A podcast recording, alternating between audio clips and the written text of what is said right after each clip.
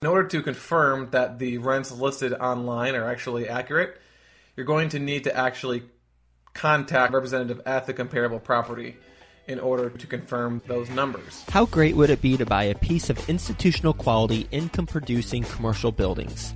Well, now you can with Building Bits. It's not a REIT or a fund. Building Bits is a new platform for non-accredited investors where virtually anyone, regardless of income, can select a building lease to a major corporation with a guaranteed long-term lease. You can now invest in the same quality assets which have previously only been available to institutions and wealthy individuals. Once you choose your building on building bits dot com, you can invest as little as five hundred dollars and receive your share of the rents while Building Bits' team of real estate pros handles all the management aspects of the building. For the first time, the big corporations in America can actually start paying you. And when the building is sold in the future, the potential appreciation is redistributed to everyone, so you don't just get the rental income, but also share in the upside. Best of all, since these securities are S E C qualified, they are freely tradable immediately. The five hundred dollars minimum with no upfront fees is available for a limited time. There are great properties available nationwide with major tenants, so don't wait. Go to buy bits dot u s today and pick your property before they're all sold out of their current inventory. That's buy bits dot u s. That's buy, B U I, bits, B I T S, dot U S. The S E C offering circular is available at building bits dot com. There needed to be a resource on apartment syndication that not only talked about each aspect of the syndication process, but how to actually do each of the things and go into it in detail. And we thought, hey, why not make it free too? That's why we launched Syndication School, and Theo Hicks will go through a particular aspect of apartment syndication on today's episode and get into the details of how to do that particular thing. Enjoy this episode, and for more on apartment syndication and how to do things, go to apartment syndication dot com, or to learn more about the Apartment Syndication School, go to syndication school dot com so you can listen to all the previous episodes. Hi, best ever listeners. Welcome back to another episode of the Syndication School series, a free resource focused on the how-tos of apartment syndication. As always, I'm your host, Theo Hicks. Each week, we air two podcast episodes that are typically a part of a larger series that focus on a specific aspect of the apartment syndication investment strategy. And for the majority of these series, we will offer some sort of document, spreadsheet, resource for you to download for free. All of these free resources, as well as the free Syndication School series that we've recorded previously, can be found at syndication school dot com. This episode is going to be part seven of an eight-part series entitled How to Underwrite a Value-Add Apartment Deal. So to catch you up to speed on what we've discussed so far, we've gone through a portion of the eight-step process for underwriting a value-add apartment deal. I might have said it was seven steps in the past, but as you know, these things expand as we do these episodes, and I realize that it makes more sense to break a couple of the steps into multiple steps, and that's what we're going to be doing. So instead of it being seven steps, it's now an eight-step process. And in this episode, part seven, we're going to be discussing step seven. So, so far we've gone through steps one through six. As a refresher, step one is to read through the offering memorandum. That's the sales package put together by the listing broker. And of course, this only applies to on-market deals. If it's an off-market deal, you can skip that step and go straight to step two, which is to input the rent roll information into your cash flow calculator. And if you haven't done so already, I recommend going to syndication school dot com and downloading that free simplified cash flow calculator model. It's an Excel template, one tab that allows you to fully underwrite a value-add apartment deal. And then as you get comfortable with the model and as you learn and grow, you can customize it to your liking. But again, step two is to input the rent roll information into that cash flow calculator. Step three is to input the T twelve information, so that's the trailing twelve months of income and expenses, into the cash flow calculator. Step four is going to be set your stabilized assumptions. So those are the income and expense and purchase and disposition assumptions based off of your business plan for the deal. So that's going to vary from person to person. And as always, if you're just starting out, you'll want to rely on your mentor or consultant and your property management company to help you come up with these assumptions, or at the very least to confirm these assumptions once they're set. Step five is to determine an offer price. So if you remember, typically for these larger apartment deals, I'm talking one hundred fifty, two hundred unit plus, there's typically not going to be a list price listed. Typically, there will be some sort of statement explaining that the purchase price will be determined by the market or based on the market, which means that you underwrite the deal and you input the rent roll, input the T twelve, set your assumptions, and as long as all the formulas are correct, you can, via an iterative process, so kind of plugging in numbers and seeing how it impacts the cash flow calculator, come up with a offer price based off of the return goals of you and your investors. And then step six is going to be to perform that rental comparable analysis. And that was what we discussed in the previous Syndication School episode. And that requires either using the properties listed in the offer memorandum in combination with, or instead finding your own properties that are comparable to the subject property and determining a price per square foot for the rent, and then using that average price per square foot across multiple comparable properties to determine what the rent will be at your property based off of the square footage of each of the various unit types. And that brings us to where we are today. So in this episode, we're going to talk about step seven, which could technically be a step six B, but we're going to call it step seven, and that's going to be confirming your rental comps via a phone call. And then tomorrow, we're going to complete the series with part eight, which is also going to be step eight of the underwriting process, which is having a conversation around what to do when you are visiting the property in person. Now, steps six and seven, the rent comps, may be before you determine an offer price. It really just depends on how competitive the situation is, and it depends on the actual deal itself. So if the owner has not implemented any sort of value-add renovations at the property already, because you know for some value-add deals, the owner would have started renovations already maybe on twenty percent, fifty percent, sixty percent of the units, and you can use those rent premiums demanded as your rent premiums. So if they're getting a one hundred dollars rental premium on their two-bedroom units, then you can assume that you're going to get that same premium.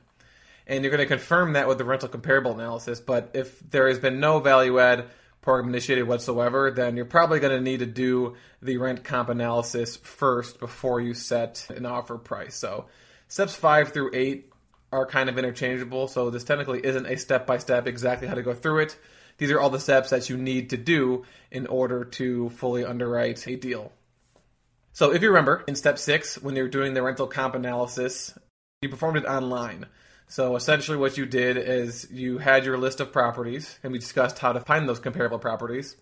And then you went online to apartments dot com, for example, and you found the rental rates and the square footage for each of the units at your comparable properties. So one bed, one bath, two bed, two baths, three bed, two baths, um, whatever unit types are at your property. You found comparable properties and determined the rents for those, and you also confirm that they actually are comps. And again, we talked about that in the previous Syndication School series episode last week. And you, you calculated a rent per square foot for each of those properties, and then you took an average of all the properties to get an average rent per square foot, and then you multiplied that by the square footage at the subject property to determine what the rent premium will be after you've initiated your value-add business plan. Now, that's very important to do, and provides you with very important information. However, at the end of the day, you are trusting in either the rents listed by the broker, which we said you shouldn't do, but you're still trusting in the rents listed online. And maybe on apartments dot com, they haven't updated the rents in a long time, or maybe the unit was listed at that price for a long time and hadn't been rented. So that means that the first situation, the rents might be a little low. In the second situation, the rents might be a little bit high. So in order to confirm that the rents listed online are actually accurate, you're going to need to actually contact a representative at the comparable property in order to confirm those numbers. Now, a problem is you can't just call up a property and say, hey, I'm buying a property down the street from you. I'm going to be your competitor. Can you tell me what your rents are so that I can figure out how much I can rent my units for? They're probably not going to give you an answer, and that, but the property managers, leasing agents are told to sniff out those types of people and not provide that information. So instead, we're going to have to put on our Broadway shoes and do a little bit of performing. And essentially, you're going to play the role of either a resident who is interested in renting a unit, or you are going to play the role of you are calling on the behalf of a family member or friend. You can say that you're calling to rent a unit for your son or daughter and ask them a bunch of, of questions. And the goal of this call in this Broadway performance is to confirm the information that you gathered during that online rental comp analysis investigation in step six. So the first aspect, or the first thing you're going to need to do, is create an Excel document to capture all this information. But being syndication school dot com, we're going to go ahead and give you that Excel template for free. And we actually gave it away already in last week's episode. I included that on the free document that we gave away with the template for the online rental comp analysis, as well as a template for that amenities checklist, so that you can actually confirm that the comparable properties are similar to the subject property.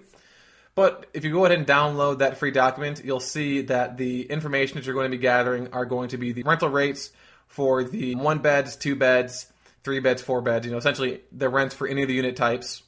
You're going to want to get an understanding of any rent specials that are being offered, which are the actual concessions. So if you remember back in step three and four, one of the incomes, which is technically an income loss, but it's categorized in the income category, is concessions, which are specials offered to residents in order to attract them to your property. So those could be referral fees paid to residents who refer someone. Those could be discounts on security deposits, discounts on rent, things like that.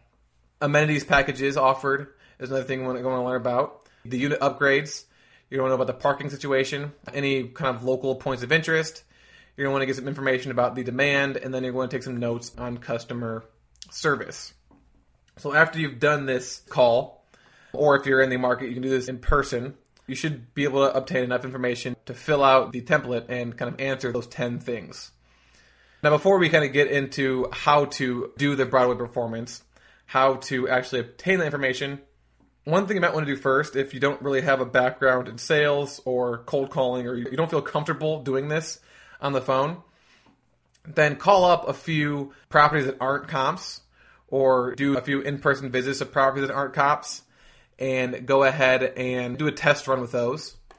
And then also, so you don't forget, you might want to either print out that Excel document and bring it with you, or have it in front of you when you're doing the phone call, or at the very least have a notepad in front of you with questions, or you can write out verbatim what I'm going to explain for each of those ten points. So in order to obtain the rental data and the demand data, something you can say, and again, you don't need to use this as a guide or an exact script. If you want to, you can, but you don't have to. You can kind of adjust this based off of the situation. But you can say, hi, I'm relocating to the area in the next couple of months and was calling to see if you have, have any units available or if there's a waiting list. So that right there, number one, it lets you know the demand and the vacancy at that property. So if they say, oh, we've got plenty of available units, then you know the demand in that area might be a little bit lower at that price point, or if they say there's a long waiting list, you know that the rents might be a little bit too low, or the demand is really high. Now, if the apartment consists of only one and two bedroom units, then you can say, I'm interested in renting a two bedroom unit. How much do those rent for? And they might say, our two bedrooms are eight hundred dollars. Or they might say, we have a variety of two bedroom units that range from seven hundred dollars to nine hundred dollars. And then you can respond by saying, okay, that's a little bit outside of my price range. I was hoping to have an extra bedroom to use as an office, but how much do the one bedrooms rent for? That way you've got either actual rent of the two bedroom unit or a range of rent for the two bedroom units, and the same for the one bedroom units. Now, if the property has one, two, and three bedroom units, you want to do that same approach as above. So ask about the two first, and then ask about the one second, and then call back a few days later and ask about the three bedroom. Unless you can think of a creative way to get the answer to all three.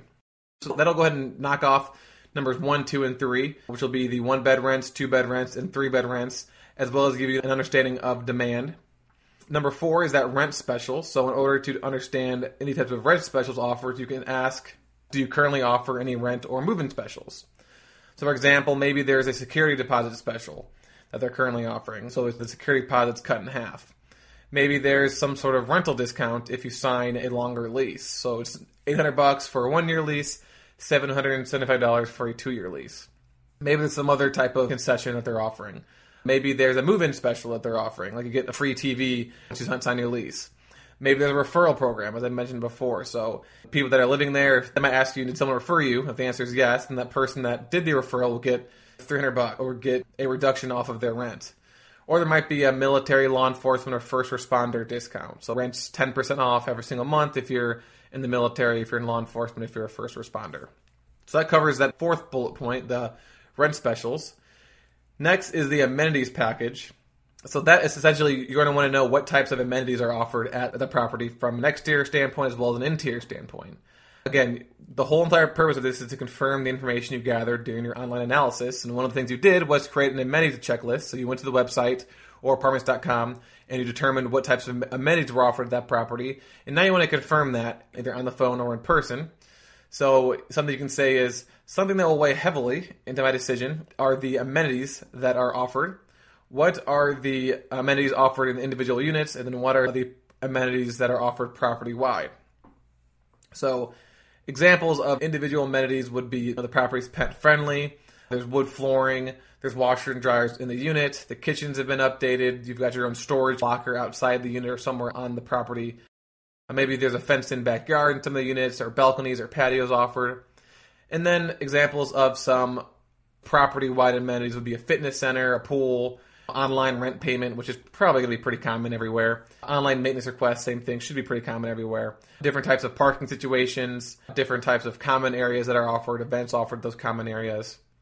And then an important follow-up question is going to be, are there any additional monthly fees for any of these amenities, or are they included in your rent? So maybe the units that have balconies rent for twenty-five dollars more per month. Or maybe you have to rent out a parking spot for fifty dollars per month.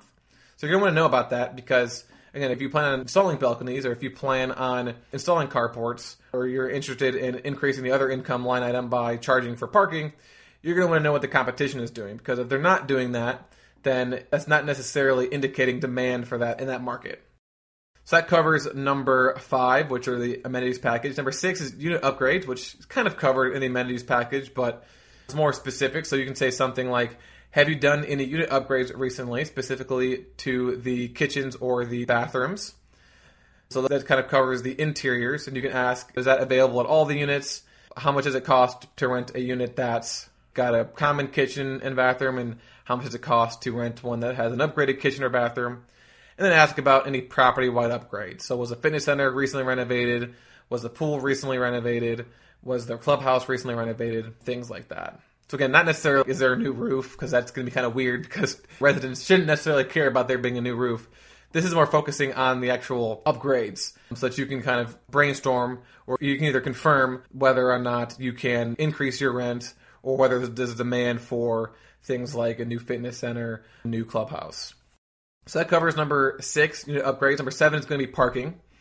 So ask them, what's the parking situation? Do I have a free spot near my unit? Are there garages? Again, this is going to be based off of information you got online. So if it says there's a garage, the garage is available, ask them, are there garages available and how much it would cost to rent? So that covers the parking situation. Number eight is going to be the points of interest. So again, you're out of state and you're relocating to the area, so you don't know the area. So you ask them, what are some popular attractions or points of interest that are within a few miles of the property, and ask if there's anything worth noting that is within walking distance. So is there a local coffee shop that everyone likes to frequent? Is there a strip of bars or restaurants or whatever in the immediate area? Because again, all those things impact the rent and impact whether or not it is a comp or not. So if you call in and they say, oh yeah, you can walk to an area that's got a bunch of bars and restaurants, but at your subject property, you got to drive there.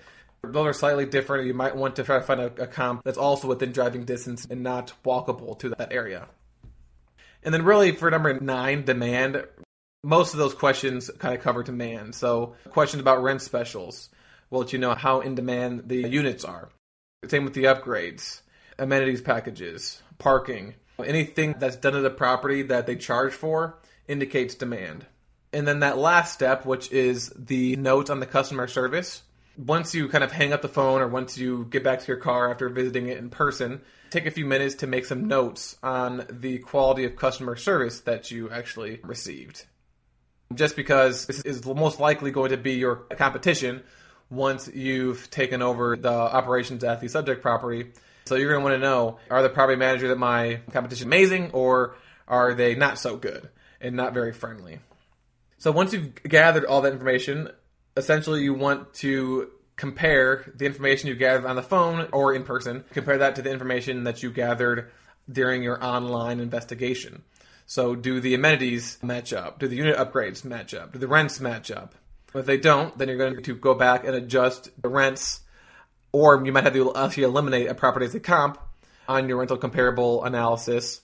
And then once you've done that for one property, you're going to want to repeat that same process for the remaining rental comps that you have on your list.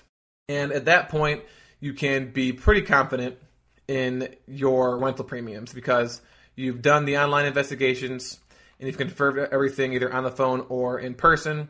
So you can say, essentially without a shadow of a doubt, that this property is a comp or this property isn't a comp. And you can say without a shadow of a doubt that these are what the rents are and these are what the other fees are. Here's the demand, here's the customer service, here's the amenities, everything like that. And once you finish that step, the last step in the underwriting process is going to be to actually visit the asset in person to perform some pre-offer due diligence. So that's going to be discussed in the next episode. And then in next week, we're going to talk about how you actually submit an offer, or how to determine whether you want to submit an offer, and then how to actually submit an offer on one of these deals. But again, tomorrow we're going to talk about the last step, step eight of the how to underwrite a value-add apartment deal process, which is going to be to actually visit the property in person for due diligence purposes. So this is going to be different than you visiting the rental comps. So you might actually want to do these at the same time. So you visit the property and then you visit the rental comps afterwards, or you make it a weekend trip, revisit the subject property first, and then you spend an afternoon going to half the rental properties, and the next day you go to the remaining rental properties. Or you can do the rental comps on the phone and just visit the subject property in person. It really depends on, on what you want to do, but we'll talk more about that tomorrow.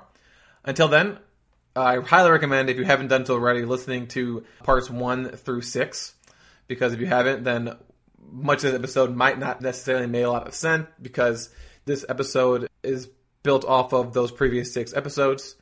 I also recommend going and downloading the free documents that we've given away for this series so far, which is that simplified cash flow calculator and that rent comp spreadsheet. But we also have free documents from the other Syndication School series.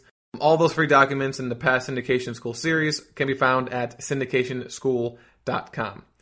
Thank you for listening, and I will talk to you tomorrow. I know some of you out there are just starting your fix and flip journey. Before you do, let me tell you about an opportunity where your money works for you instead of you working for it. Building Bits is offering anyone, and I mean anyone, the opportunity to invest in commercial real estate and receive the dividends and value appreciation from the sale. Here's how it works. First, you choose a building and invest. Second, once the building is acquired, you start to receive potential quarterly dividends. Third, once the building sells, you get any of the appreciated value from it. See, money working for you, not you working for the money. Start today at buy bits dot u s forward slash flip. The offering circular is available at building bits dot com.